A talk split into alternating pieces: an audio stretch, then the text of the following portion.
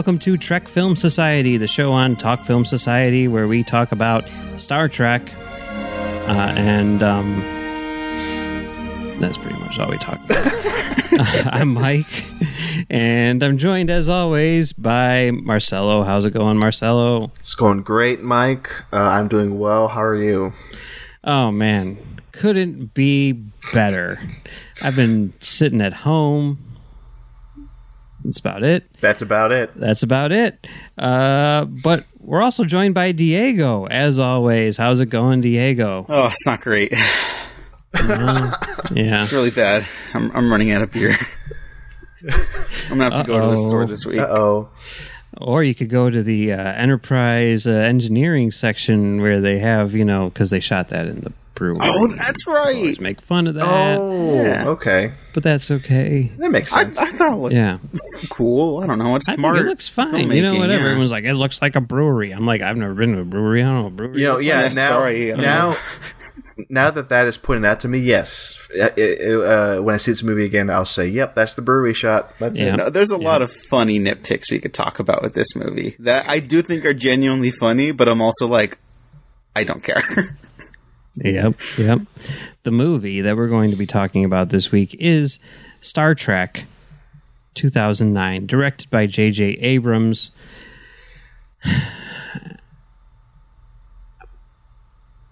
Do we talk about the animated series before or after? Let's say after. okay. Okay. Okay. I guess. Fair. I don't really Yeah. know.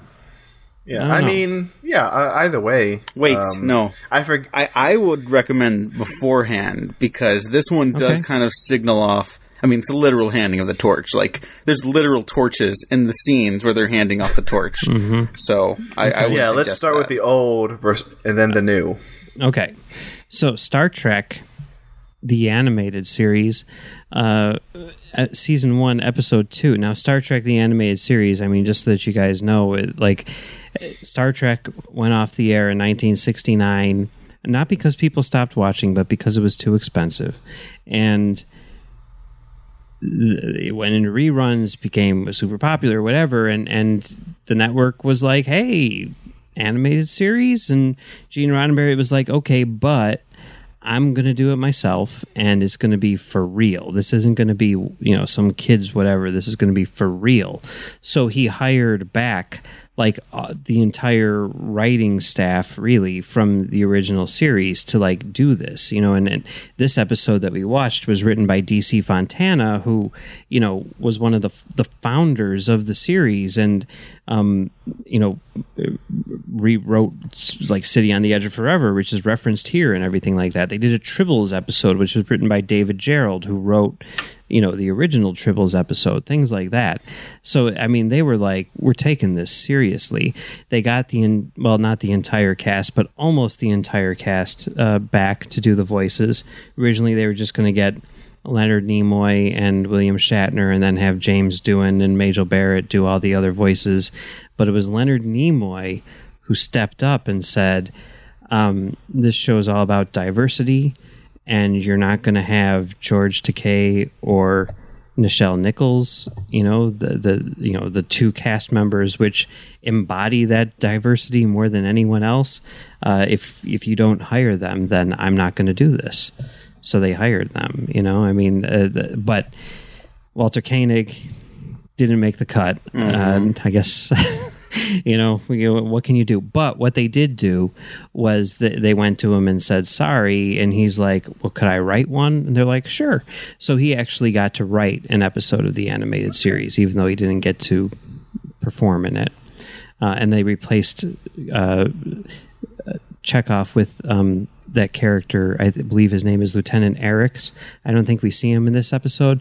He's an orange guy, and he's got a third arm and a third leg, and uh, like just like a third arm just coming out of his chest, and. Uh, He's my favorite character because uh, there's one time Max and I were doing a commentary for an episode, and he appears on the screen, and my friend Max is like, "That third arm, it's actually his penis," and that's all I can think about now whenever I see the guy. So you know what?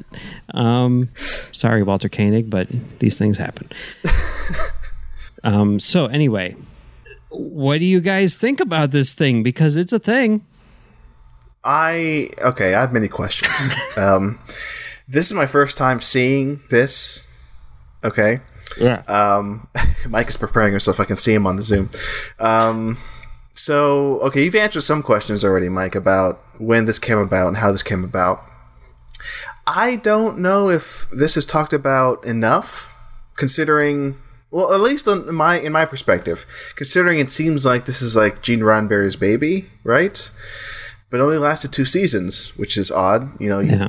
I, I, I would have thought it would have lasted more. Um, but my impression of this episode is like it's it's a, it's a, it's a nicely written episode. I, I enjoyed it. It was a nice, you know, quasi sequel to City on the Edge of Forever. That's the name of the episode. Yeah. Yeah. Yep. Um, and it had uh, a nice emotional impact of you know something dying. I'm not going to ruin what it is. Um, but yeah, I, I'm like this. It's still you know considering it's. I think it's a good enough story for you know the 24 minutes. I'm still like, why is there a big bird there? Why is why is that part of the crew? Um, and I don't know. It's it seems like an odd thing. Did did, did this air like you know during the Saturday morning cartoon uh, Yeah. uh, slot? What? Why? it seems more like you know you put it on like 7 p.m. on a Saturday or something. It just it just seems not too kid friendly. If that makes Oh, sense. that, that was, I mean, that was like the what the critics were saying about it at the time. You know, like you go back and you look at reviews, and they're like, "This plays on Saturday morning because it's a cartoon, but don't let that fool you. This is an adult show with adult themes and everything like that." Um, so you know it, it belongs in prime time, but that's not what was being done back then. You know there weren't prime time cartoons, so yeah, it was the Saturday morning slot, which is probably why it got canceled because kids were probably like, "What's What going on?" uh, why are people? Why are things dying? I don't want them to die. especially, especially this episode. This, I'm sure, this scarred many a kid. Yeah, every time that, that that happened, I mean, let's. I mean, we let's not. I mean, the, I don't- the ep- the episode is yesteryear, and and the whole premise is that uh, Spock needs to go back in time to help his seven year old self, and in the process, his pet Sehlat, which is basically a big dog, dies. there you go. And Um, uh, it, it even for I don't know. It's it's the way it's handled. It fits with the character of Spock, which I appreciate. It keeps with the character because like Spock has this mentality, which he tells his younger self. It's like, well, you know, here are the options. You know, you either let it pass, you know, let it die, or you know, you let it suffer. the kid goes, fair. yep. uh, put it down. but uh, but in in the context of it being a quote unquote kid show, yeah, it's a lot to take in. It's a lot to- yeah. Every time it happens, I grab my cat and I'm like, oh, Oh, yeah. you know, I'm I'm I'm interested in in Diego's take, and also if Diego has seen any other uh, episodes from the show. No, I have not yet. But uh, I actually didn't like hate this. It's just like bizarre and it's very stilted, which is kind of like it reminded me like the Hanna Barbera cartoons. You know, And it's like it it's fun and there's a lot of great like aesthetic stuff going on in them, but there's maybe not too much. Um, you could tell they they never had as much money as they would have liked to. And so I think that's a testament to other shows of this era that are still like that still hold up, you know. And um, I actually like the story being told in this one quite a bit. Not really crazy about the execution, but I I, I like that it's one that it is like a little mini sequel to City on the Edge of Forever, and that it's Spock having to kind of like literally reconnect with his past self and become uh, I guess the like go on his journey to become a man. You know, I think there's maybe a more interesting angle in that had this been like a more interconnected series, and we'll definitely talk about this later. In that that Spock has a story to tell, where it's not just him becoming and growing up into a young man or a young Vulcan man, but becoming more in tune with his emotions which uh, well, is obviously something very pivotal in the film we're going to talk about later today.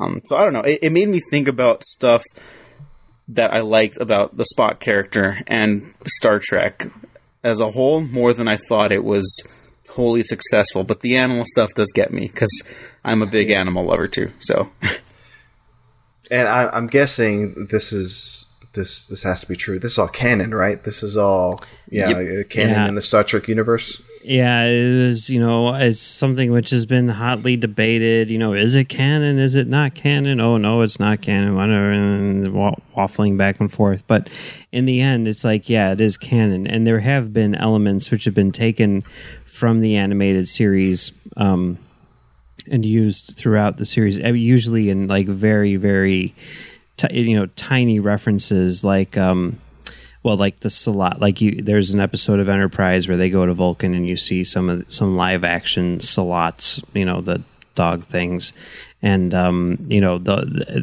there's one where they talk about the orions and stuff like that you know there, there's a lot of like little references even you know now in like discovery and stuff they'll they'll throw in a, a reference here and there to the to the animated series. And of course now with lower decks coming out you know they're leaning into a lot of animated series references. Like the one that that really gets me is there's this character a crew member called uh M'Ress who is she's a she's a, she's a cat she's just a big cat right? But she's like ooh you know sex kitten purring. Ooh, you know mini skirt wearing cat.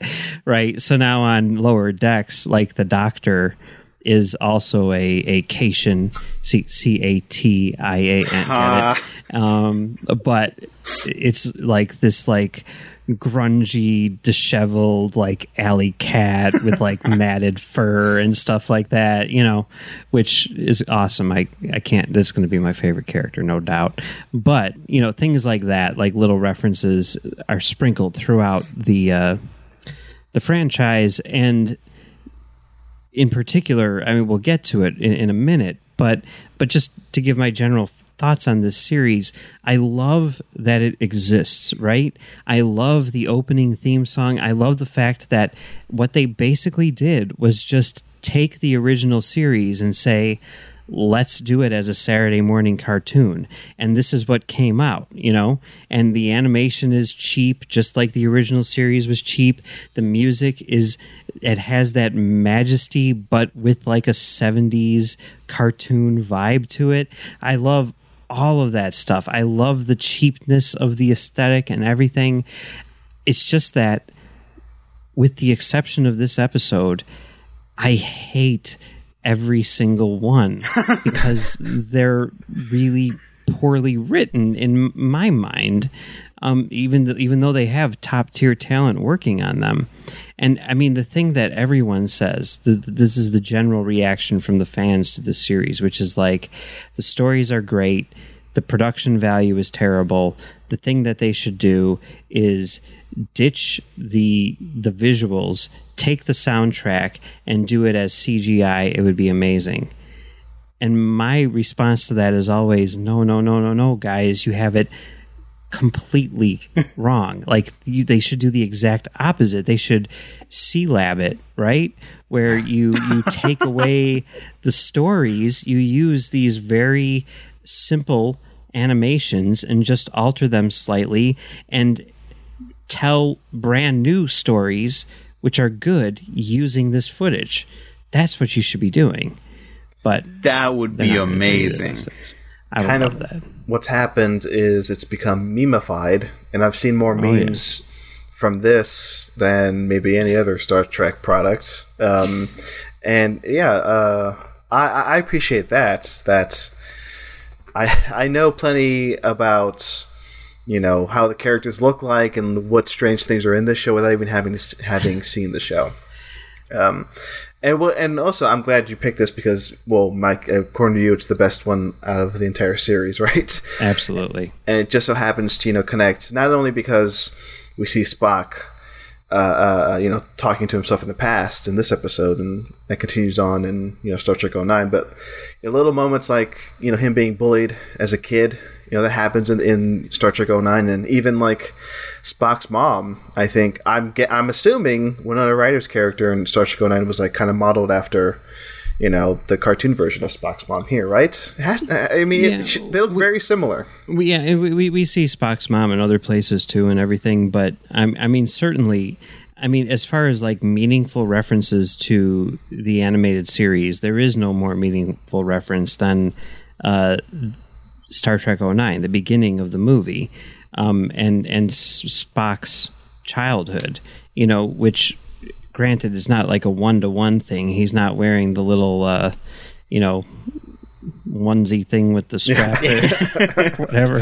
You know, uh, the- the- you know, you don't have that stuff going on. But it, it, like him being bullied for being half human and everything. I mean, that's like the whole basis for that opening sequence.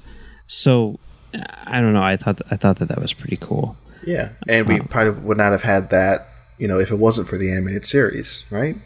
I mean, you got to think that that's what the, where they got it from, right? Yeah, I exactly. mean, yeah, yeah. Yeah, And, yeah. I mean, I, I would just like to see more animated Star Trek stuff because Star Trek, I, I think, is for everyone. And I think, like, I'm watching the Avatar duology right now, The Last Airbender and Legend of Korra.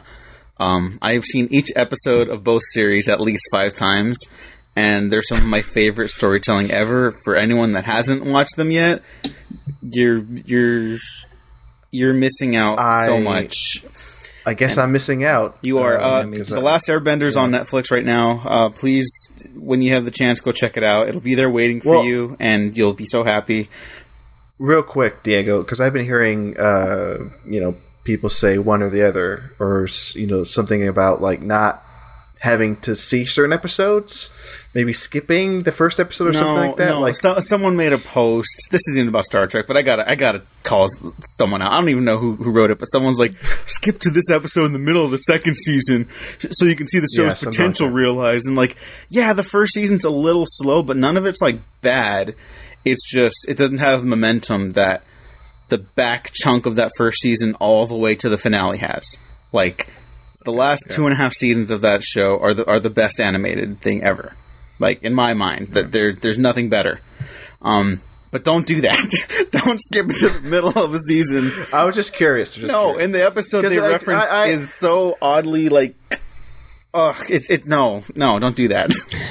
Yeah, and, and speaking of like franchises um, uh, and their cartoon series, like I I didn't hear the exact same thing when it came to Clone Wars, but I kind but like that whole thing is kind of a mess chronologically too. Yeah, I got no Or, advice for that know, one. yeah, I tried. I tried doing that. I might go back and finish, you know, Clone Wars, but I was trying to do chronologically from the star StarWars.com site. Like, watch this episode from season two, and then go to season four, then season three. Um, but yeah, but that show went on for like A five times longer time, than and Star had- Star Trek, the animated series. Yeah, I, I would love if Star Trek had a Clone Wars or Avatar type series in it too. So maybe Lower Decks will be kind of that because uh, I, I think the potential is still limitless for that like medium. Yeah, I mean, I think Lower Decks is going to be their Rick and Morty or their Family Guy or whatever. But there is another um, Star Trek animated series in the works right now called, well, they haven't officially titled it, but it's called Prodigy, and um, it's going to be on Nickelodeon. You know, and it's by uh, the the the Hagemans, Hagemans, the Hagemans. I don't know. They they work a lot with Guillermo del Toro. Um, they were like the showrunners on that show Troll Hunters, Oh, okay. Well, I'm, I'm more positive okay, on that. okay. Then. Yeah, yeah, and they also uh, wrote the uh, Scary Stories to Tell in the Dark movie. Oh, okay, that's right. Yeah, Ah, Yeah, it's not solid very little good, but you know. kids horror movie. yeah, yeah, yeah. And so, so they're they're running it, and they've got um, well, they got a lot of people writing on it. Uh, I'd say probably most notably in terms of like, you know, people people who you would know would be uh, the the the Benson sisters, who uh, they're they're comic book writers. Uh, they wrote like Birds of Prey and stuff like that. Anyway, um, it- it's Uh, I, I did a quick lookup of the the, the Hageman brothers, and Yeah. they're also known for the Lego. The, sorry, the Lego Ninjago series. Yeah. uh, Masters of Spinjitzu. Yeah, and and they actually they have writing credit on the Lego Ninjago movie as well. Yeah. Although it sounds like they were kind of rewritten substantially, but you know, whatever, it's fine. So, so yeah, um, I, it, that's exciting, right? And and the idea, even though they haven't, you know, really said much about it, it's like the idea is like there's some kids who are like troublemakers because they're like on their own and they come across a starship and like you know turn it on and start realizing their full potential something along those lines you know some sort of you know 80s monster squad goonies sort of thing you know Yeah. So it's like that. Uh, it's like the Kevin Bacon movie Cop Car, where they find a cop car. yeah, that's it's that's just the like best that, summation of cop car I've ever heard. the movie with Kevin Bacon, they find a cop car. Then Find the movie cop car. happens. yeah yeah so yeah so there is animated stuff going on uh th- there's rumors that there's another animated series in the works so i mean it's cool i love the fact that that's the case you know i love the fact that that's that's happening They're certainly CBS is certainly going for it when it Mm-hmm. comes to Star Trek series. Because I've already lost count. How many are there currently in work? Are in, like pre-production in, in the works?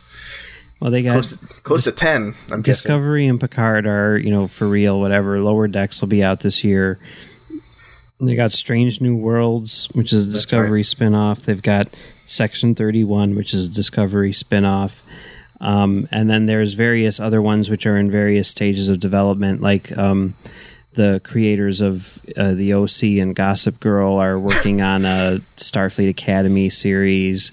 Um, the well, I'm sorry to laugh. That seems like a pitch from like 2004. It does, doesn't it? It's gonna be great. I can't wait. Someone was like, "Yeah, you got it." I'm like, "That's that's gonna be it. That's that's the one." I- yeah, like Nicholas Meyer. I don't know if you guys are joking around. I actually think that sounds pretty fun. like, oh no, uh, I can't wait. I like a little I hearty love- melodrama with my ongoing franchises. You know, I, I I love all of those shows, you know, and I, I, I think I think you saying that, Mike, triggered something, something in my mind. I think that's what I thought of when I heard this new Star Trek. Sorry, Star Trek 09 was coming out. It's like Yeah. young, uh, uh, you know, Kirk and Spock and the Starfleet Academy. I'm like, are they just going to do it like OC style? Is that what's going on? Anyway, that's what that's what a lot of people thought. Yeah, Yeah. for sure. Um, that was my favorite criticism. Star Trek babies. What is this? Yeah, which to me, I'm like, you say that, and I I think of Muppet Babies, and you want to talk about like cartoons that would be awesome. Can you imagine that? Oh my god! Or here, here's my pitch before before we move on. An episode with the new gen cast. They travel through some wormhole. They come out the other side as infants, except for like Spock or someone, right? Or or or, or Neelix, and then they have to save the Enterprise and the crew and get them back into their adult bodies. That's my pitch. J.J. Abrams, if you're still attached in the producer capacity, come back. Well, listen ha- to have, me. you, have you have you seen the Next Generation episode Rascals? I don't think I have. Is that did I just get that? Did my brain forget I that happened and I just like, like, there's a- regurgitated it? Well, I mean, the the premise is there's a transporter accident, and uh, like Picard and Ensign Ro and Guinan, Whoopi Goldberg's character, are all turned into like ten year olds, right? oh, okay, okay, yes. and then Wow. and then Ferengi take over the ship, and they need to save it because they don't realize that they're the you know. But there's all this stuff with like ten year old Picard being like, "Okay, number one," and Riker's like, "I can't do this." you know? It's great. Uh, check it out. It's from season six, I think, of Next Generation. It's called Rascals. It's fantastic. Anyway, um, yeah. So Star Trek 09 then. Here we go. Yeah. Um, so uh, basically, you know, we talked about how Nemesis basically killed the franchise. I mean, the franchise was already dead. It was just people were sick of it, you know. And Enterprise was canceled after four seasons. That was a big deal. Um, I mean, it only lasted four seasons because they were like, if we do another season, we can sell some more DVDs. I mean, that's literally why they kept it on the air. So it was dead, and everyone was pretty much in agreement. Like this thing just needs to sit for a little while before we start it up again because nobody cares. We need people to care again. And there was only one project which I know of, which was um, developed in between this and 09, which was a movie which was going to be about the Romulan War. Um, it was written by Erik Jendresen, who was, um, I think, the showrunner for Band of Brothers. And it was planned to be like a trilogy. And you hear, like, oh, the Romulan War, which is like this thing that happens like before the original series, right? And it sounds like, well, that's great. A, a, a Star Trek war movie trilogy from the creator of Band of Brothers. Okay, you know. But then like, you know, the script is kind of leaked and it's like, oh, it was about like Kirk's grandfather, Tiberius, who finds a ship called the Enterprise and and it's like, come on, guys, you know, you don't need to do all that. We can just have this anyway. Didn't get made.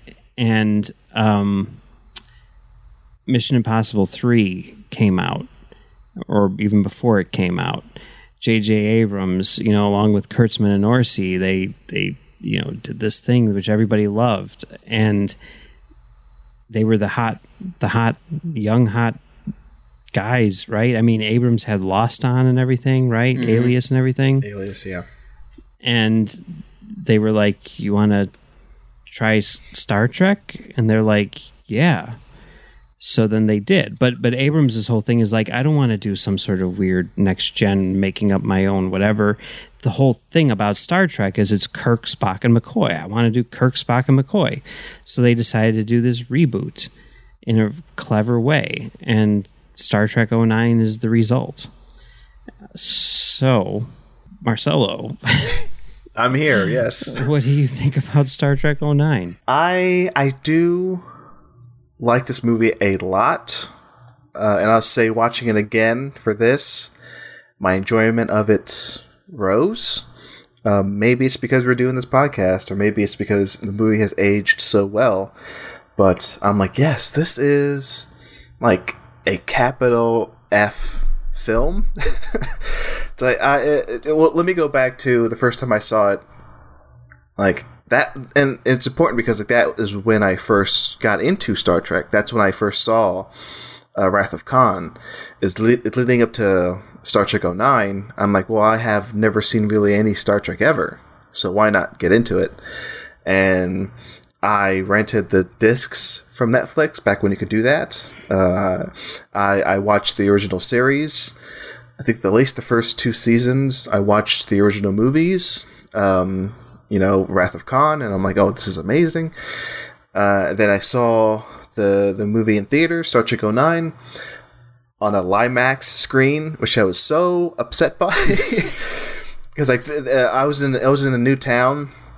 I was in uh, Augusta, Georgia, and I there's one theater that was playing in, in IMAX. It said, um, and I not I had not been to that theater yet, but from the outside of that theater, you know, had the IMAX logo and everything. I go, that theater looks too small to be IMAX. But hey, maybe it is pretty big inside. We'll see. It was not. It was a terrible theater. but the movie was great. It was a great uh, uh, experience. Then now cut to now, eleven years later. Yeah, it still it, it still holds up. It still has a lot of what you know I love in, in Star Trek movies and series uh, but it's the characters I love. Um, and I think J.J. Abrams and, and company, I think, do a great job of of playing with those characters and you know giving them new life. So yeah, I I do really like this movie a lot. So yeah, that that's that's how I feel about Star, Star Trek 09. All right, what about you, Diego? Quite simply and quite frankly, it just kicks ass. Like this is like one of the most reliable pieces of entertainment you will ever revisit. At least for me, like I could put it on regardless of my mood, and it will kind of like make me excited and get me back into it again. There is like very little, if any, fat on this film. Like it's very much point A to point B to point C, point go go go go go go go, and that's kind of like the J.J. Abrams staple, right? Like his high octane energy, uh, blockbuster spectacle stuff. And There's a lot of really profound emotion in it. Uh, it it's not like the smartest movie ever made. I don't think it's a dumb movie. I I've heard some criticism about it being maybe not the smartest, but it's it's it's, it's not it's not dumb either. Um, and I remember to date myself, I was in high school when this came out, and I remember a friend who just doesn't really uh, not a Star Trek guy. He, I saw him the week after this movie came out, and he was like, "That was badass," and I was like, "Yes, more people like Star Trek now." And that that was what made me really excited about it was that more people were getting into Star Trek, and I was like, "This could like ring in a new era," you know, for like because Star Wars isn't around anymore. That'll that's never coming back. This is 2009, so just bear with me. and so I was like, you know, Star Wars is over now, so now it's time for Star Trek to reign supreme. And uh, it, it took a little while for the sequel to come, but for this movie, it it just was so much fun to watch in the theater, and I didn't even intend on rewatching it before we talked about this again. Um, because I've seen it so many times. Like I, I know all the beats in my head and stuff like that. But I did watch it with the commentary, which is very entertaining with people like Damon Lindelof, and I think one of the writers. I forget. Uh, there's a producer on there too, but um, and and of course J.J. Abrams, the director. And it was really funny and, and insightful into the production of the film, but it's also um, kind of Abrams shooting himself in the foot for like his peak uh, the the peak critique that people have for him that maybe he kind of just does some stuff because he like wants to give the audience what they want. And I would argue that it's exactly why this movie works because um, it doesn't get in the way of itself. This will become a problem for his future career, but for right now, it it is not. And it, this is a really kick ass movie, and I love it to bits. Yeah, for me, um, going into it, I, I was I was you know predetermined to to like it because mainly of Abrams. I mean, for one thing, it's a Star Trek movie, but also Abrams. You know, I was a huge fan of Alias uh, and Mission Impossible, which had come out just three years prior. I, I thought was the best movie of the year. And uh, by the way, I just I just went I just watched all of the Mission Impossible movies in the theater. Watched the third one, third, and that movie is amazing. It still, is. Yeah. still. Um, I mean, all all six of those movies are amazing to one degree or another. But I mean, Mission Impossible Three really holds up, and uh, the idea that the team that made Mission Impossible Three was going to be making Star Trek 09, that just made me so happy. And uh, you know, I. I, I I certainly had my my nerd hat on going into it. You know, I mean, prior to finding out that this was going to be an alternate timeline and everything, I wrote this big blog post where I was like, "How come uh, th- these people are meeting up when they're this age and um, there's no, you know, uh, G- Gary Marshall and all this stuff or whatever? Not Gary Marshall. Uh, what's his name? Where no man has gone before, dude. Um, whatever. Uh, oh, fuck, it's gonna bother me. Hang on, I'm gonna look it up. um, the guy from you know, Gary Lockwood played Thank you. Gary. Gary Lockwood. That was, that was yeah, but what was the character's name? Gary Mitchell. There we go. yes, it was another Gary. Um, yeah, where's he? Where's he? This is this movie's bullshit. This movie's full of lies. You know, but then, you know, I mean, obviously they say alternate timeline and it's like, oh, okay. Well, that makes sense. But um because of that, and this is true of every Star Trek movie I've watched really from 09 on up, any Star Trek anything that I've watched from 09 on up, the first viewing for me is always like very it's it's almost like the reverse of what you do for every other movie. The first one is you, you know like with most movies like you go in for it and it's a ride and you're like that was fun. I want let me revisit that. And then when you revisit it you're like, well, when you start looking at this logically, it doesn't really uh, hold up. For for me with Star Trek movies it's the reverse, right? I'm like watching it so intently from that perspective where I'm thinking like please don't fuck this up. Please don't fuck this up. Okay, you cleared that hurdle. Okay, that's good. That's good. Okay, we made it through. and we're okay. And then the next time I'm watching it, I'm like, ah, oh, yeah, you know, I can just enjoy the spectacle, right? That's it's just how it how it works for me with Star Trek, and that's certainly how it was the first time I saw this. I mean, like I I liked it, but at the same time, I was like, that was good. I'm not sure it was good as Mission Impossible three, but it was good, you know. And and it wasn't until the second and third and fourth times, which all occurred like within the span of like three days oh that I was like that, that, I was like, you know, um, yeah, this is my favorite Star Trek movie.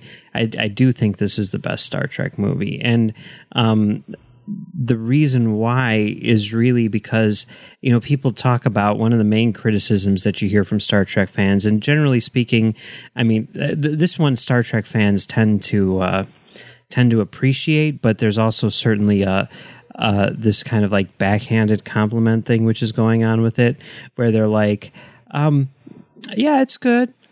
Yeah, no, no, no. It's it's a solid movie. the, the the the the the ultimate criticism, which you always hear, is it's a good movie, but it's not a good Star Trek movie. You know. To which my response is, Citizen Kane is a good movie, but it's not a good Star Trek movie. Um, but the thing about it is, it's like a, a lot of people say like this does not have that social commentary that Star Trek is known for. That's that's that all Star Trek has.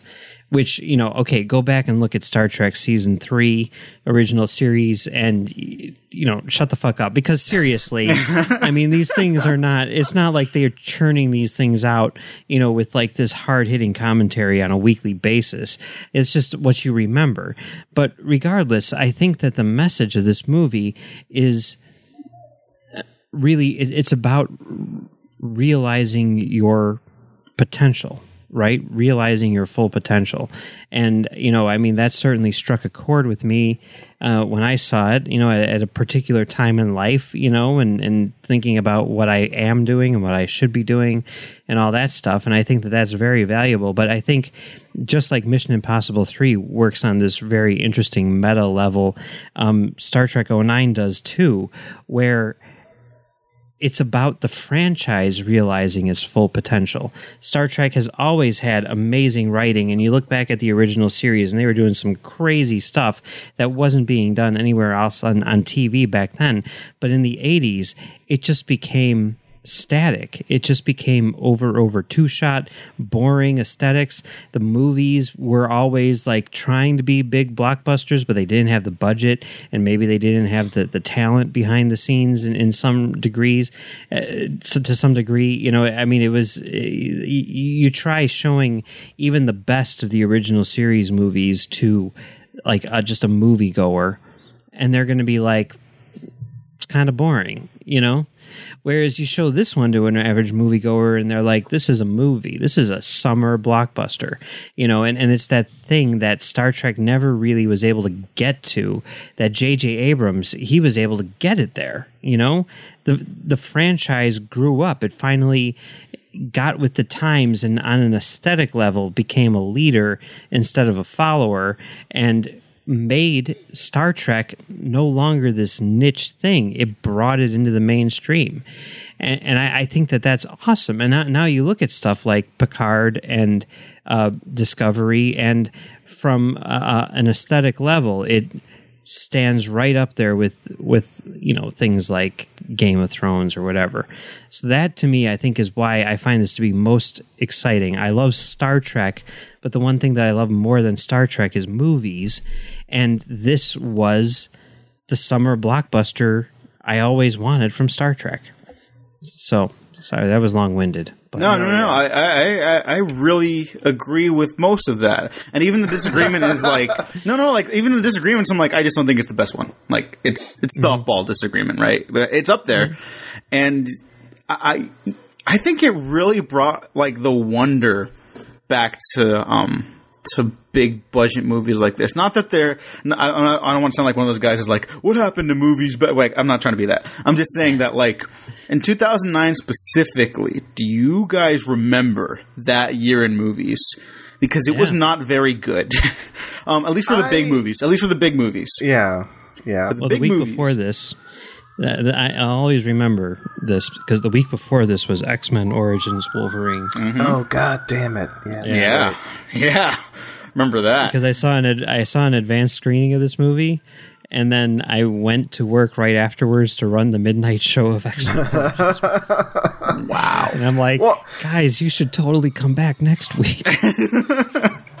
for for me it was an interesting year because like i said like i was i was away from texas i was in another state uh, by myself um, and i was experiencing things in a weird way in georgia and i distinctly remember seeing like paranormal activity like district 9 i think up like Yeah, all like yeah, that right summer um, but yeah but those were like i mean yeah this is this, it's this far was- and few you- between that year.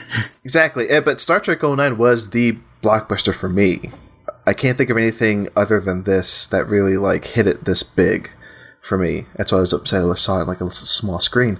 Um, yeah, it and, and to your point, Mike, and you know, I also disagree with you because I think Wrath of Khan does the the blockbuster aesthetic, the big movie um, maybe not as good as this, but it, it it- did it and it was successful at it. And yeah, and then I agree. Yeah, God, there's there's a lot in there from st- from Wrath of Khan to this where it's like, yeah, it never really reaches that potential of what the series can be like uh, on the big screen, like a full, you know, huge, entertaining blockbuster. And and then and then I'm I'm happy we've gone on this journey where we're, we we've we've been watching you know the new series, uh you know Picard, um and I see yeah this this for sure is like it it it it uh it began a new era of Star Trek where aesthetically you see the influence this has to you know everything else afterwards everything everything Star Trek afterwards so it's interesting revisiting this now and seeing just how this ushered in that new era. And imagine if this was not successful, if this was not what it you know ended up being, where it's, where would Star Trek be now? It probably wouldn't be you know the same at all. Yeah, and I mean, there's some people who would be like, "Oh, yeah, it wouldn't be the same. It would be a lot better." You know, I mean, there's, there's, there's, It seems like they're doing pretty well. yeah. No, I mean, it's it's true of any fandom where you're going to get those people who are just like, it's terrible because it's new. You know, I mean, that, that's basically what it comes down to. You know, I mean, it's the same thing you see with the Snyder cut and with the Last Jedi stuff and all that stuff. It's the same thing you see across the board. You know, people like you know. Star Trek Discovery, you know, like each, you know, people talk about TOS, TNG, DS9. With Star Trek Discovery, you know, the the common refrain from people who hate it are to call it STD, you know? I mean, just like shit like that, which is just like all, you know, Gene Roddenberry, you know, his vision of the future, he's rolling over in his grave. It's like, no, come on, guys. You know, this, whatever, it doesn't matter. Um, but there are a lot of people who dislike this movie quite a bit. And this, I think, more than any other movie, really kind of speaks to that gap between Star Trek fans and movie fans. Whereas, you know, this is one of the highest rated of all the movies on like Rotten Tomatoes and stuff. This is the one that it got nominated for a Producers Guild Award, right? I, I'm pretty sure. Yep. And, you know, then you talk to Star Trek fans. I mean, I, I just did a whole thing for the 10th anniversary last year. We, uh, I did sort of like a oral history sort of thing of, uh, you know, talking to like fans who, um, who were there, whatever their experiences with it, their thoughts on it, and everything. And it was really interesting because it was all over the place from people who really loved it to people who really um, didn't like it at all. But the the the kind of like I don't know m- mean reaction was like it's fun it's cool. It's cool to see what a hundred million dollar star trek movie looks like but i feel like they're just pretending. Hmm. It doesn't feel like the real thing. You know it's not the prime timeline and all this other stuff Yeah, and my question would be, and I don't know if you asked them this, Mike. I would, this is what this question I would have asked. What would they have? What what would they have done? like what? Like in two thousand nine, what what direction would they have gone? Because this to me seems like the the direction to go in two thousand nine. You know, you've gone through the next generation, you know, movies. The TV shows are they they've dried up. Right, Enterprise has been canceled where do you go now? Like, do you just do you bring back the next generation crew? Do you bring back the, the old guys? Do you bring back original series guys? You, yeah, this this this had to happen, and I'm glad it was JJ that got it to where it was. Because yeah, what do they want, Mike? What do they want? Well, first off, let me just say that your cats are being very cute in the background. yes, they're they're uh, like cleaning each other in the background. yeah, yeah, it's very sweet. Anyway, um, no, I mean, I, I didn't ask them that, but but I mean, I know what their answer is, you know, because I've seen it enough. The answer is they want something which takes place after the next generation. They want something which progresses things further, so that we can see how this this uh, you know universe evolves into whatever it is. And I guess my response to that is like why? Like what what is what is the point? Like oh they have even more advanced technology now. Like what are you gonna do you know? I, I totally understand the impulse that jj had which is the same impulse that most people taking on like pre-existing properties have which is i like this property mainly because of the characters i want to do something with those characters. You don't get anyone who's like you know oh i really love batman. Let me make batman beyond right? And no, Whoa, no whoa, offense whoa, to batman beyond. no offense to batman beyond okay? I'm just saying you don't get that and no one expects that. So no one expects anyone to be like i want to talk i want to make a movie about like sherlock holmes's you know kids you know even though i guess they're doing that on netflix i'm not These example, I see what you're saying, but these examples are kind of not working out for you right now. uh, maybe maybe not but, And, but then, the and, point and, is and, and they are bringing back Michael Keaton for the Flash playing Batman. So and that's that's pretty awesome. I mean, I'm totally into that. But you know, but but they're not bringing back William Shatner here. You know, like that's Yeah. that's he he he wants to do. He wants to tell the story with those characters in their prime for a new medium. That's fine. The only reason why it's weird, the only reason why anyone cares is because Star Trek has been able to maintain this continuity for, you know, at this point almost 50 years and for them to just stop it is feels like you know a cop out or a betrayal or whatever and i think they knew that and they came up with the absolute best solution they possibly could which is create an alternate timeline all that stuff still happened you know it's a weird sci-fi concept you're you still have leonard nimoy there you still have these elements from the prime timeline, but it also allows you to tell stories in new ways that you weren't able to do before with the same characters. Uh, what do you guys think about the the solution that they had to this problem? Well, really quick, um, I did not know about that going into it. I just saw glimpses of the trailers. I never saw a full trailer for it. I just saw posters like, "Oh, new Star Trek movie! Like, what's it about?" And then I saw like glimpses of TV spots and stuff like that. None of which had any talk of an alternate timeline or anything. So I was going in, and then they're like, "Oh, is this after next gen?" No, I, I it, my my mind was gen. I was genuinely surprised. That is one of the great theater surprises, like of my life. Maybe the one, just because I had no preconceived notion of any direction that they were going for the reboot. So you didn't even know that like Kirk and Spock were in it? I, I knew, but like I didn't understand. I thought they were just gonna like, oh, we're doing it again. Yeah. So I, it was a delight to watch that unravel because uh, I, I just couldn't wrap my mind around it until it started happening in the middle of the movie. Yeah. So what did you think about that, Marcelo?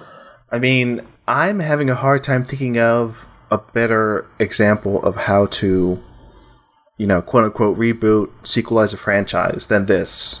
And the device itself, like, like uh, g- g- going to uh, uh, I think it was your point, Mike. Like like people's complaints about it not having like a social message, or maybe not being Star Trek. Maybe it, it's pretending to be Star Trek. That core concept of them creating alternate timeline that is Star Trek to me. that is nerdy shit that I love.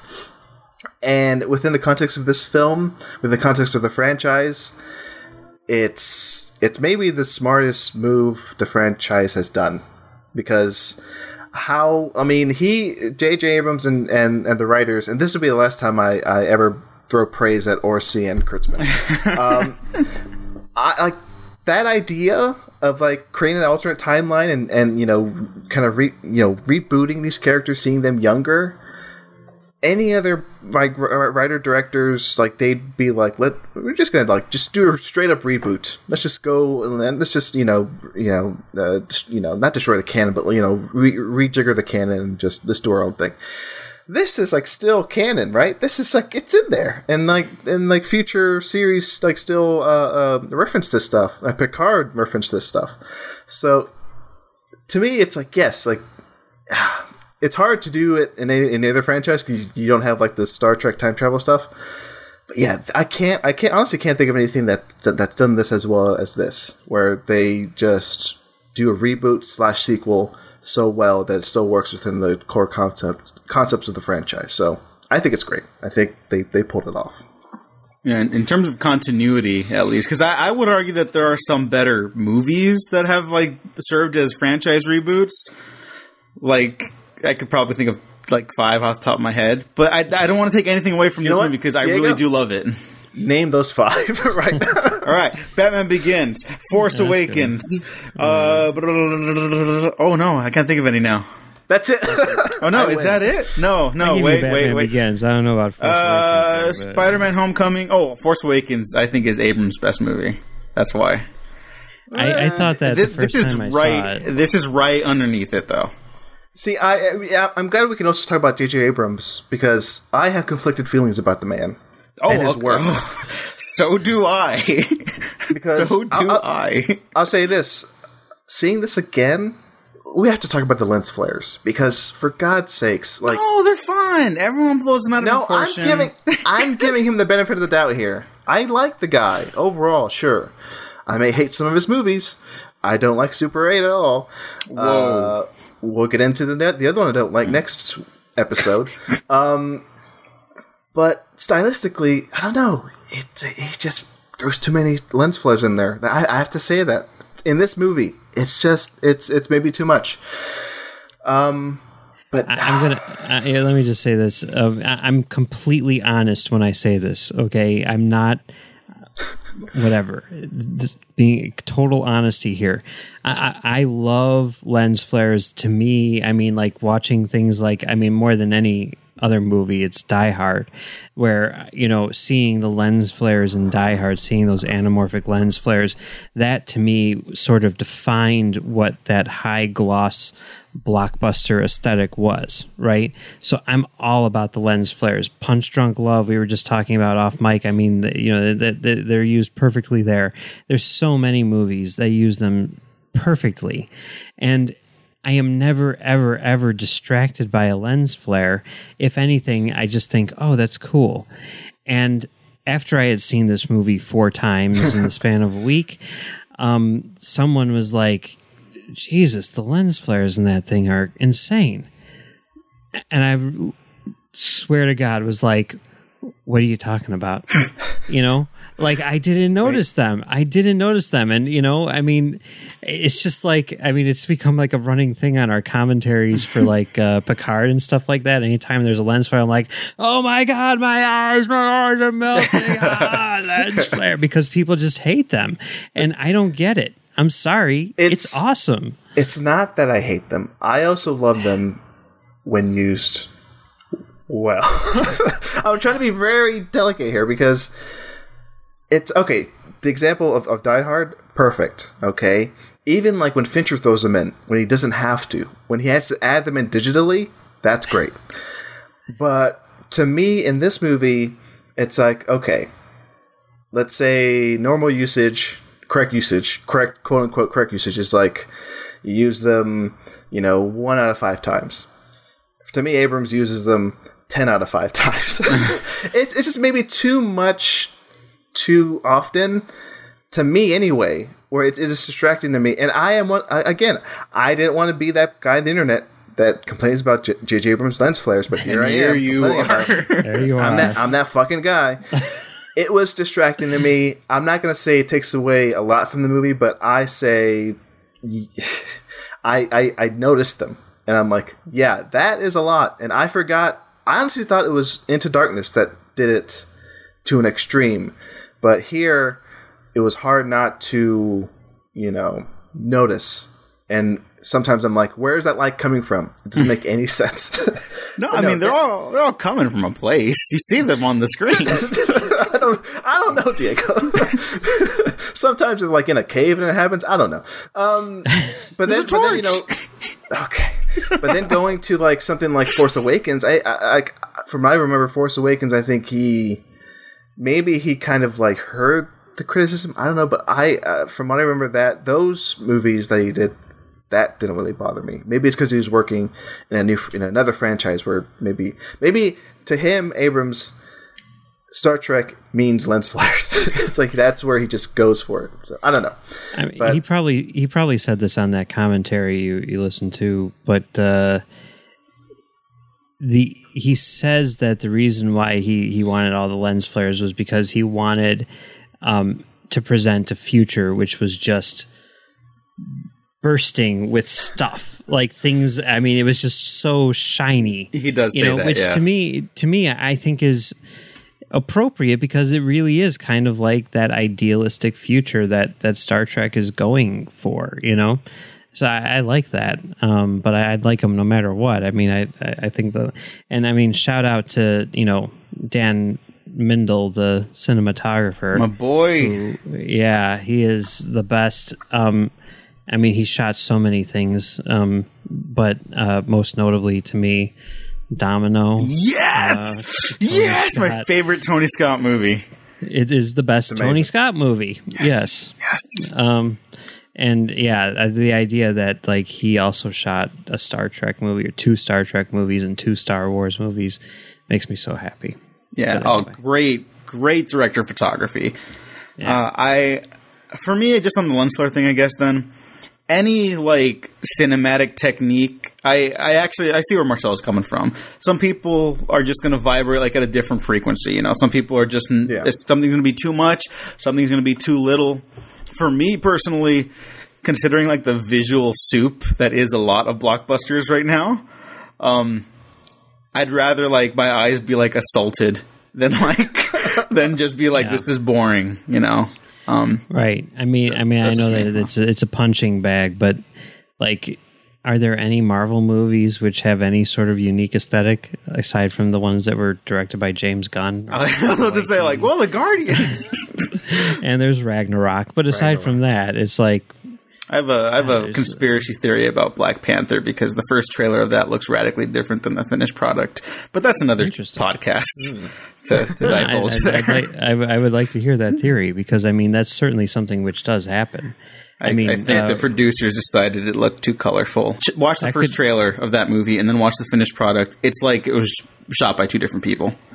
I, that that's that's an interesting thing. I mean, World War Z, you know, um, which Robert Richardson shot and took his name off of because he had like he he set it up so that like when when they shot it, they were supposed to like process it at like you know certain value, like the lookup tables. I don't quite understand this, but you like you know set the digital settings to to a certain thing to give it a certain look.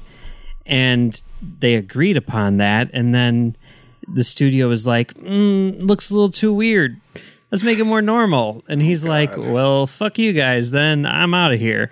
And he left and uh, that's why the guy who sh- did the reshoots is credited as the cinematographer on that movie. But i mean that's the thing that can certainly be done now easily with digital um, cameras. So that's interesting. Uh, it's, it's probably accurate for black panther. Yeah. By, by the way, the guy who did the reshoots on World War Z. Ben Seresin, Oh yeah, who shoots Well- all the freaking Marvel movies, right? uh, but no, um, He he did like He- two, I think, right? Two or three. he's done zero Marvel movies. He's What did he done Transformers: Revenge of the Fallen, Oh, That's it. Unstoppable, Pain and Gain. Oh yeah, okay, all right. No, And um, I, I the know new who, Mummy. I, I know who Mike's thinking of. It's a different dude. He shot the first Guardians, Doctor Strange, Age of Ultron, yeah, Captain okay. Marvel. Yeah, it's, it's a good DP. It's just there's a certain look Well, they like with those. Hey, let me backtrack. Let me backpedal a bit and say I do love the look, the look of this movie, and I to Diego's point, yes, it. I mean, it. I mean, for for God's sakes, it does remind me sometimes of like Michael Bay's, you know, kinetic, you know, direction, and I appreciate that in this, you know, new Star Trek. And but no, I mean, it's just. I mean, I'm watching it again here in the background. um, it's that action scene like where they're on, they're on the the the drill thing oh, um, so good. it's you know the camera just pans and moves like so crazily and it's so kinetic it's shot extremely well.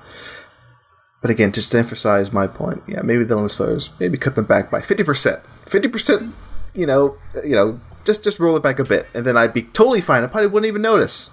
Anyway that's it, it, it, it, it we were talking about jj abrams so lens flares had to come up. Yeah. Um, well, I think that a lot of the criticism about him is like accurate in terms of just like he's a dude who's like, well, you got to give the audience like what they want. They got to have fun at the theater. They got to be entertained. And you know, I I appreciate that.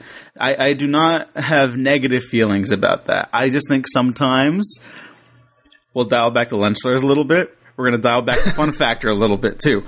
Um, but here it, it, it all just falls into place so perfectly for me that I, I could not fathom like other decisions like scientific inaccuracies. Who cares? It's not real. I, I'm I, I don't care. It's a movie. I, I I don't honestly think there's anything else to talk about in that regard. Just like it's it's not real. Not everything needs to be like an exact science, you know. So like when when Spock Prime sees the planet Vulcan evaporate in a black hole, like sure that's not realistic, but also who cares? Well, also, it's supposed to be a dramatic representation of what happened. It's a dream sequence. So it's fine. That's his interpretation of what happened. Because when he saw the little dot in space, to him, it was that big. So I'm just, I'm backing you up there. Oh, thank you, thank you. Um, and I guess that that dream sequence in the commentary they were talking about was actually like really hard because at first they said it was like too weird and it took like a lot of work to like dial that back because people Yeah. were like, "What just happened?" And like they're like test screenings, and then they're like, "Why don't we make it even weirder then?" And so I I guess making it even weirder allowed people to understand that oh, this is not this is a, a, perspective on the reality. It's not an accurate representation of any like memory. And so, yeah, it's it's a great point, Mike. It's, that's exactly what they're going for. so, yeah. Um, but no, it, this movie kicks ass, and uh, Zoe Saldana is really great in it. Also, because I mean, everyone talks about Chris Pine and Zachary Quinto. They're the best. They're so good in like everything they do. Uh, but I, I want to shout out Zoe Saldana because I feel like she doesn't get a lot of love for uh, being like casually great all the time. she You know? is like wasn't she in like the first Pirates of the Caribbean movie? Yeah, I just rewatched that. Holds up. Yeah, yeah. Uh, I I, re- I I rewatched those um like a few months ago, back when this whole fucking thing started, quarantine. Because I was like, I want to do something on a Sunday. That was fun. I watched the first three Pirates of the Caribbeans, and yeah, I am uh, just shocked that she didn't just show up in the, the other two. Um, because yeah, uh, she's amazing. I've always loved her. She's in the, the, some of the biggest movies of all time. Which we should appreciate her more. Yeah. Like, have you ever seen her and been like, "I wasn't that good? Like, no. Never. No, she's always great. She makes it look easy. Crossroads. Am I right? Wait. I have not seen it. Crossroads. Oh, you guys see I have not Crossroads, guys? Crossroads. Do oh I? Oh man! Oh yeah, Britney Spears. It's amazing. Um, yeah, watch Crossroads. She's also in The Terminal. And Yes, I remember she, that. Yeah, and, and, and it turns out that she's a Trekkie who um, Yes, that yeah, cosplays as Yeoman Rand. that was the fun thing tracking the casting of, of this you know as you know it was in production everything like i remember that distinctly people pointing that out like oh you know uh, uh, zoe saldana's gonna be the new star trek and she played this character in the terminal who's a trekkie like that was cool uh, my, my pick uh, for my favorite of the cast is karl urban Oh yeah, playing Bones. I love him. Yeah. he's doing he's doing the he's doing the inflection, the accent, like maybe to a degree that's maybe again, this is not comparable to the lens flares, but like his his his like to me it's like an over act it's it, it, it's not overacting, but it's like it's a lot. He puts a lot in the performance, and it works for some reason. I'm like, yes, he's not underplaying it. He's just like, I'm bones. I'm doing the accent. I'm like gritting my teeth. oh, like from the first frame, from the first time he steps in, and he meets Kirk. Uh, it's it's great, and like every time he shows up, every time pop, he pops up, I love it because I think Bones secretly is my favorite character throughout the entire series. I don't think I've ever said that before, but I've always had appreciation for Bones and just him being just so upfront and just being like kind of the voice of like kind of the middleman between Kirk and Spock. And yeah, so I'm I'm happy that that relationship between uh, Kirk and Bones is like so well crafted here from the beginning, you know, to the end. So yeah, my MVP of this whole thing is Karl Urban. That's who I have to pick. yeah. If you ask most Trekkies, like who who do they think is cast, you know, most perfectly in this movie, it's Karl Urban. The people just love him, and I mean, also just speaking about him as a as a person or whatever, he he's like the one guy who actually was like a Star Trek fan going into this thing.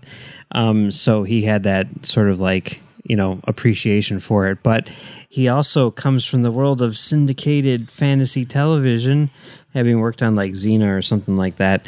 And because of that, like he understands more than anyone else in this cast, like that fan connection kind of thing, you know?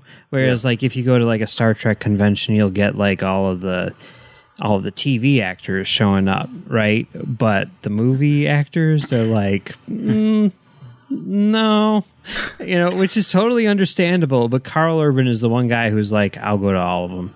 You know, well, Simon Pegg shows up every once in a while too because he's Simon Pegg. You know, but um, but yeah, Karl Urban, he's like, he is sort of like the most conscious of Star Trek fandom and and really you know sort of like appreciates it more than anyone else in this cast. So that's for whatever that's worth. Mm, I don't know. I mean, Mike, do you have a pick as like your favorite of the cast? Um, I think they're all pretty good. Um, it- it's it's interesting. I mean, I think like if you were to say like we're trying to get this as close as we can, you know, I, I would say Karl Urban does the best job. But I mean, I guess as far as like my favorite portrayal of a character in a movie, um, it, it's probably uh, probably Simon Pegg.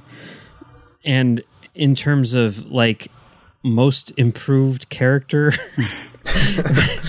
I would say it's unquestionably Uhura um, because Yeah. she basically has absolutely nothing to do for the entire franchise up until this movie. And here, I think they did more with her than they had ever before. I mean, to the point that people are complaining, like, it's not Kirk, Spock, and Bones anymore. It's Kirk, Spock, and Uhura. And I'm like, okay, that's fine. You know, let's do that then. Exactly. I, I mean, whatever. I'm game. yeah. So I mean, I, I, I, I do I do think that um, this is the best Uhura we've ever seen. You know, not not just because of Zoe Saldana, but because the writing is so much better. yeah. I mean, would you put it higher than her fan dance in Undiscovered Country? I mean, as far as like singular Uhura moments, I mean, you know, Zoe Saldana never ended up on uh, Star Trek, you know, soundtrack albums, so I guess that means something. Um, Worst of horror. Uh, also, shout out to Anton Yelchin, who of course is no Yes. longer with us. Um, Yeah. also, just casually great in everything he did, and really, really lovable in this.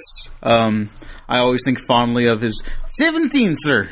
you know, like, and, then Bones is just like pissed off, like, oh great, he's seventeen. Like, someone's responsible for him being seventeen. You know, like it's so, it's really funny. No one talks about how funny this movie is too. Like, Yeah. not not like a it rides a line of like really goofy, you know, like Kirk gets like inflatable hands at one point. Yeah. That they look like inflatable hands. But it's like charming and also hilarious and I don't know, it's it's stuff you'd see out of a sitcom, but it just works for some reason. Something about the high energy just gets you like so into it at this point. And I forgot, like I always forget how fast this movie moves. Like Yeah. Like wow. I, I wish it was longer just because I wanted to see what else they could kind of stuff in there. But I also wouldn't change like a frame of it. Yep. I, I I do love the entire cast. I think one of my favorite shots of the entire series is that one shot of like nearly the entire crew in one frame, which like you rarely see that happen in any of these mm-hmm. movies. Really, like they're all in one frame, so like well, like planted, well shot, and I'm like, oh, like all around. I think you know I have my favorites, but all around, I think it's uh, it, they're all perfectly cast and there's not like a misstep in the entire cast. Like even Bruce Greenwood does amazing stuff here. like oh, there it's Zachary Quinto, uh, Chris Pine, and, and to your point, Diego, I think I think the reason why the inflatable hand stuff works, I think it's because Chris Pine is just so damn good at like just being riding the line of goofy and sincere, and that's why I think he's my yeah. Oh, oh, I was just about to say he's my favorite Kirk. No, that's not right. He's close to my favorite Kirk. There's two of them. I still love I still love Shatner, but like he, yeah, it's he's perfectly cast as as his own version of Captain Kirk. You know, riding riding the line of doing. He's not doing an impression of Shatner, but he has that essence. He has that aura that he nails. And uh, yeah, it's again, whole cast is perfect. Capital P, perfect. Uh, can I ask you guys what you guys think of the villain in this? Because I think this one gets a little bit of flack for the villain. Yeah, I can understand that. I mean, you know, the thing that my my co-host Max is fond of saying is that uh, you know the villain is um, his whole motivation is that he's mad at Spock because Spock was late. You know, and like I can see that, but at the same time, like he's mad because his planet blew up, and he's got a lot of misplaced aggression. I mean, I know people who you know will lash out at you because someone else said something mean to them. So I totally get that motivation. I'm not saying it makes sense, but I'm saying that it is something that a character would do. But to me, and this is something people say this all the time with this or comic book movies or whatever, where it's like, oh, the villain is weak. Oh, yeah, no. And to me, I'm like, okay, maybe, but that's not what this movie is about. This movie is not about good versus evil. It's about these people coming together to, like we were saying, realize their full potential, something that they could only do with each other, right? So it's about a group of people finding each other in order to become something more. And that has absolutely nothing to do with Nero. And because of that, I don't really give a shit about Nero. I don't give a shit what his motivation is. I don't, you know, whatever. I mean, one of these Mission Impossible movies that I watched was um, Ghost Protocol, and the villain in that has strong motivations or whatever, but he is completely absent. He's basically a non character. It's like, this guy's bad. We need to stop him. Why? Because he's bad. Okay, but there's not like some sort. It's not like Philip Seymour Hoffman in Mission Impossible Three, and you don't need that because that's not what it's about. So who cares if his character is dumb? His character is kind of dumb. Who cares if it's dumb? Eh, doesn't matter. And, and in Ghost Protocol, didn't they change the ending? They rewrote it where I don't know the story. Like the villain was supposed to be somebody else, and that's why like Cruise is fighting the guy who he passed away, right? The the, the guy from Oh the, yeah, yeah, yeah. the original Swedish versions of the Girl in Dragon Tattoo. He fights him at the end, which is weird. yeah. Um, but anyway, I think that's why that villain is like. It, I mean, I agree with you, Mike. It's not that Ghost Protocol. That's not a strong villain, and here it's like I think watching it now, I caught on to the fact that Nero, sure, it's not. I mean, he's not like a great villain, but he definitely does a lot to hurt, you know, our heroes. He kills Spock's mom and he kills Kirk's dad, which is a lot for a villain to do. um, and they have legitimate reasons to be angry at him and want to kill him at the end.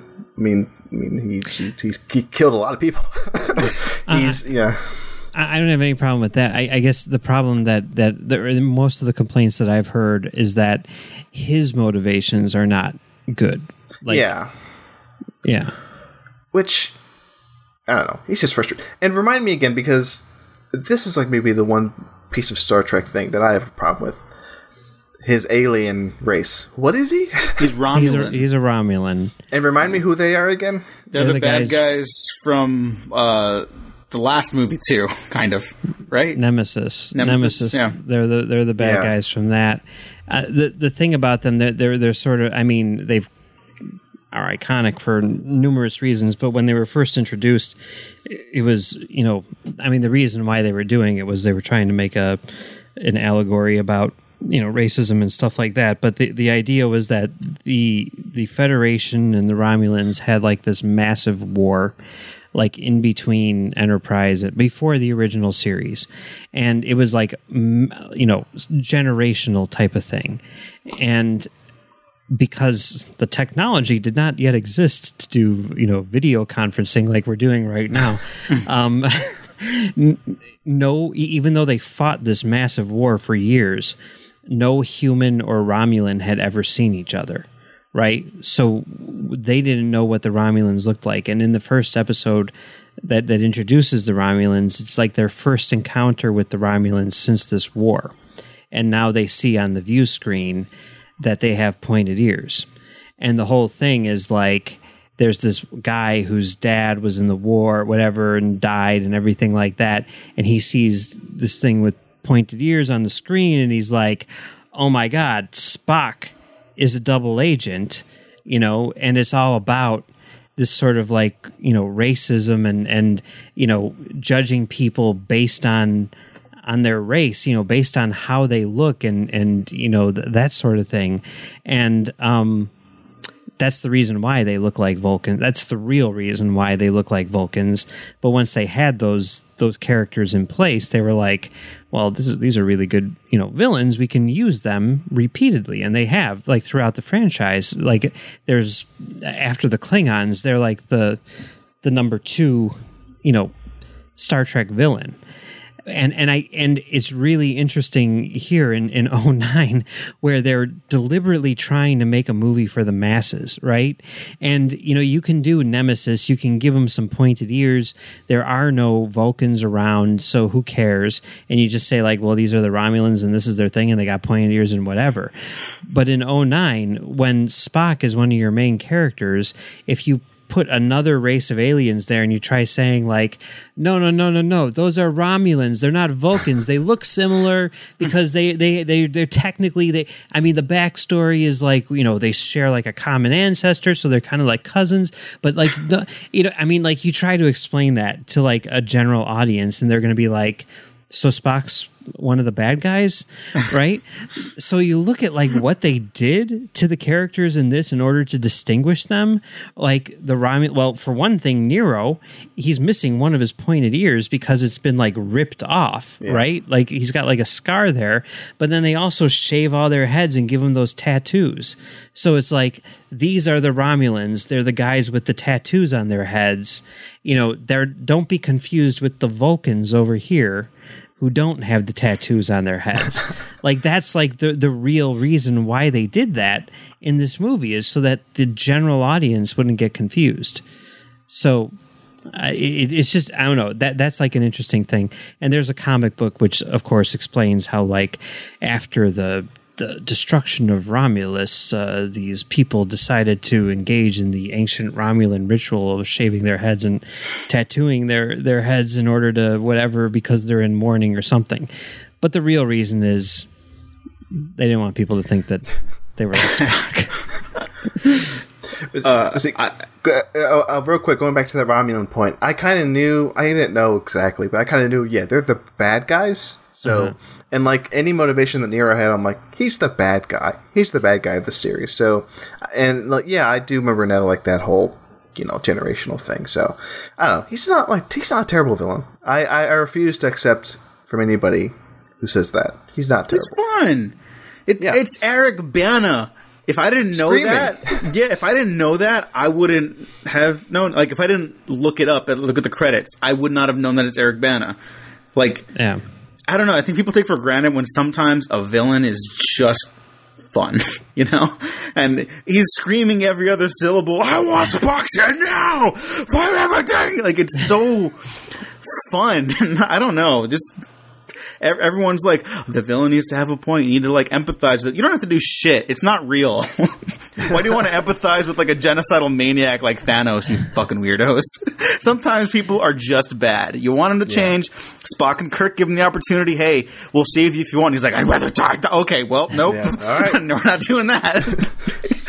as far as like deleted scenes or whatever like th- there was like a good like 10 20 minutes which was cut out from the beginning yeah, of this yeah. movie which was sort of all about the backstory of them and basically showed what they were up to for those 20 years in between the first scene of the movie and the second scene of the movie. And uh, you know they really got into it. It was you know really interesting what was going on and in a lot of ways like made their sort of motivation and everything a lot stronger. But to the point and to the reason why they took took it out of the movie. It's like that's not what the movie's about. And to basically stop the movie for like 10 15 minutes right when it's getting going in order to explain what these guys have been up to for 20 years it's just going to you know bring the movie to a screeching halt. But i'm pretty sure you can uh, and like victor garber plays a klingon in one of those scenes. Anyway um you, I think you can see the scenes like on the, the Blu-ray or whatever, but they actually um, uh, adapted them into like a three or four part comic book series um, called Star Trek Nero, which you can get as a paperback and stuff. It's pretty pretty good, pretty interesting. By the way, just going real quick to the casting because you brought up Victor Garber. Yeah. I mean, it was cool seeing Winona Ryder Yeah, as Spock's mom. In old age makeup because the scene where she's not in old age makeup was cut out of the movie. That's so. that that yeah. I, I I knew there was a reason. I'm like yeah, like yeah, and, and yeah, yeah. I remember that now, Mike. Um, and also Tyler Perry. Um, he's there. yeah. Can I tell you the before I re- I read an interview with Tyler Perry, and he's like, um, someone was like, "You were in the new Star Trek movie." I'm sorry if you've heard this before, um, but it's just too good. You haven't heard this before? I don't think I've heard it now. Okay. So someone was like, You're in the new Star Trek movie. Like, how did that happen? And he's like, Oh, um, my agent called me up and he's like, uh, JJ Abrams wants you to be. It started off there like, "Are you a Star Trek fan?" He's like, "No, I've never seen Star Trek." And then you know they're like, "So how did how did this happen?" He's like, "Well, my agent called me up and he's like, JJ Abrams called." And says that he's a really big fan and he wants you to be in the new Star Trek movie. And Tyler Perry said, Who's JJ Abrams? and his agent's like, he's a really big writer producer in Hollywood. Like he's done, you know, and he's like, you check out some Alias and and uh, um Tyler Perry, right? So Tyler Perry watched Alias, and, and in this interview, Tyler Perry's like, I watched Alias and I fell in love with it, and um, I really, really love J.J. Abrams, and one of the reasons why I love him is because when I look at his work, I really see a similarity to what it is that I do like we're telling the same sorts of stories. And he's like, I love J.J. Abrams, you know, can't get enough of the guy. And that's why I agreed to do S- Star Trek was because of J.J. And then someone was like, Are you going to be in the sequel? And he's like, I don't know. and he's like, "Well, would, would have they asked you? Like, if they ask you, will you do it?" And he's like, "I'd have to see the script first. What? So I He's the weirdest dude, man. he is is weird. super I was trying to, I was trying to find a word for it. Weird is good. no, he's Like, just weird.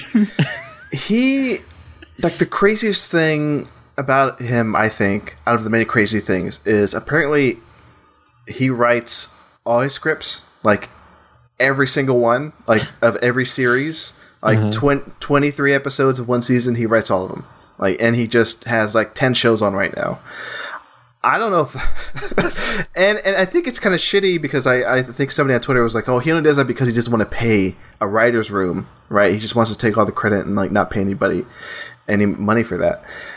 But he's he's just he- well, I respect what he has, like his I respect empire, the but, hustle. Yeah, but I'm the also hustle. like, Like, uh, you could just get a writer's room, man. yeah, he, he he's not good at but i don't think there's the whole I, I don't because like you look at like everything else that he does like calling up fo- four walmarts and saying like i'm gonna buy everything that anyone comes in to buy for the That's first good. hour you know i Yeah. mean like you look at like the stuff that he does like for charity and stuff like Yeah. that i really don't see him as being like the type of guy who's like I'm not going to hire anyone else because I want all the credit for myself. You- you know what I mean? I think he just wants to do it himself. You know, maybe he's Probably. a control freak or whatever. Yeah. But he, I mean, say what you want about his movies, and they are terrible. But as far as like human beings are concerned, he seems to be uh, pretty top notch. You know what I mean? seems to be. we don't know for sure, but he seems to be. He seems to be. I, I trust um, no one at this point, but I, I don't, I don't, I don't hate Hey. him from what I know about him or anything. You know, I that mean, would be if- You know who I don't trust is directors who don't allow their actors to sit in chairs. So that's who I don't trust. Um, All right. ref- reference to something that happened back in June of 2020. Uh, Um, that's made the round every like couple months. I don't know why it blows up now, but it's it's been out there. It's not like a crazy thing, and it is primarily for actors, which is not an endorsement still of the situation. I'm just saying. I would not do that, is what I'm saying. I think that is silly. Diego will allow chairs. You want to put I will up? allow chairs on my sequel to The Dark Knight Rises. the, the Dark Knight's still going. I don't want this to end without me mentioning Michael Giacchino and his score, which I've had in my head all week. Um, I love it. And I love that he has is the he has a distinct score for this movie that doesn't use the score right until the very end, to the end credits. Like the mm-hmm. the, the mm-hmm. he, let me rephrase that. He uses a new score, a new theme for the movie, and then doesn't use the original, you know, Star Trek score from the original series until the very end, right? Yeah. Which is great. And the theme on its own, the original theme for this movie, yeah, it's oh, he's I mean, he won the Oscar this same year for Up. I'm, I'm I think Yes, right? it was Up. that's yeah. right. It was a solid year for Giacchino, and I love him. I've loved him since he worked on Alias. I think he did Lost. Too. He did Lost Yeah, also. Yeah, Hi- His TV work is like incredible. Uh, his movie works. I think sometimes he stretches himself a little too thin, but he's still one of the best composers working today. And I think Star Trek 09 is still his best score. And that is not to take away from other stuff that I've enjoyed of his. Like he did the score for the last like couple of Planet of the Apes movies, and those are like remarkable. Um, but Star Trek 09 just like uh, it's it's unbelievable how good the score is. yeah. I think I think my favorite might be you know speaking of Ghost Protocol, it's Ghost Protocol might be the one because I think I played that one the most. Um, Oh, that's a good one. Yeah. Love it. That one's good. Mission Impossible 3 is certainly up there too.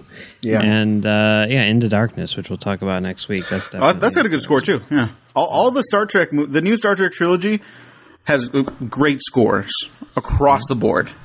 Yeah. I think we're going to differ on some other stuff though, but I guess we'll get to that.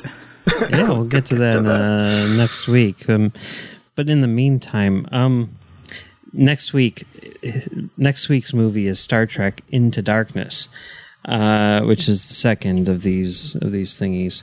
Um, but of these thingies. Like, but we we are also going to be watching an episode of Star Trek Deep Space Nine next week, and it is an episode from season six of the show. Inquisition, uh, season six, episode 18. And even though this takes place in an alternate timeline, uh, like a hundred years after the events in uh, the movie that we're going to be watching, I would say you should watch Deep Space Nine, season six, episode 18, Inquisition, first. Okay? Okay. Because of the context and because what some of the stuff that we see in Into Darkness is taken from this episode. Um, so uh, Interesting. it's it's very very interesting. Um, and then Into Darkness. By the I'm a- way, I uh, you, you're going to say the opposite of what I'm going to say, Mike. Okay. You're you're about to say you're excited. I'm the opposite of that. I, this is the episode and movie I was dreading from the beginning, and I is- I hope I hope I'm I, I come in next week or whenever we record the next episode. I hope I come in and the first thing I say is, guys, I was wrong. I hope that happens. We'll see. Okay. and, Di- and Diego, I'm sure loves it, right, Diego? Not to not to show your cards, but I will not show my cards, but I just want to re- I just want to reiterate how good this movie is.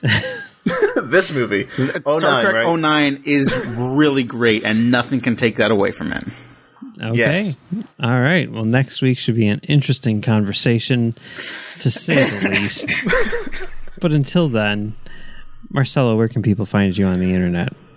They can find me over at talkfilmsociety.com. Uh, go there, read us, listen to us, love us. Go to the Patreon, patreon.com slash talkfilmsociety. Uh, support us, get some good stuff there, some new series, some bonus episodes, some commentaries. And I'll keep pushing this because let's not forget Black Lives Matter, Trans Lives Matter, fuck the police um keep pushing it keep pushing it um yeah that's me All right. What about you, Diego? Uh, no. Can't find you anywhere.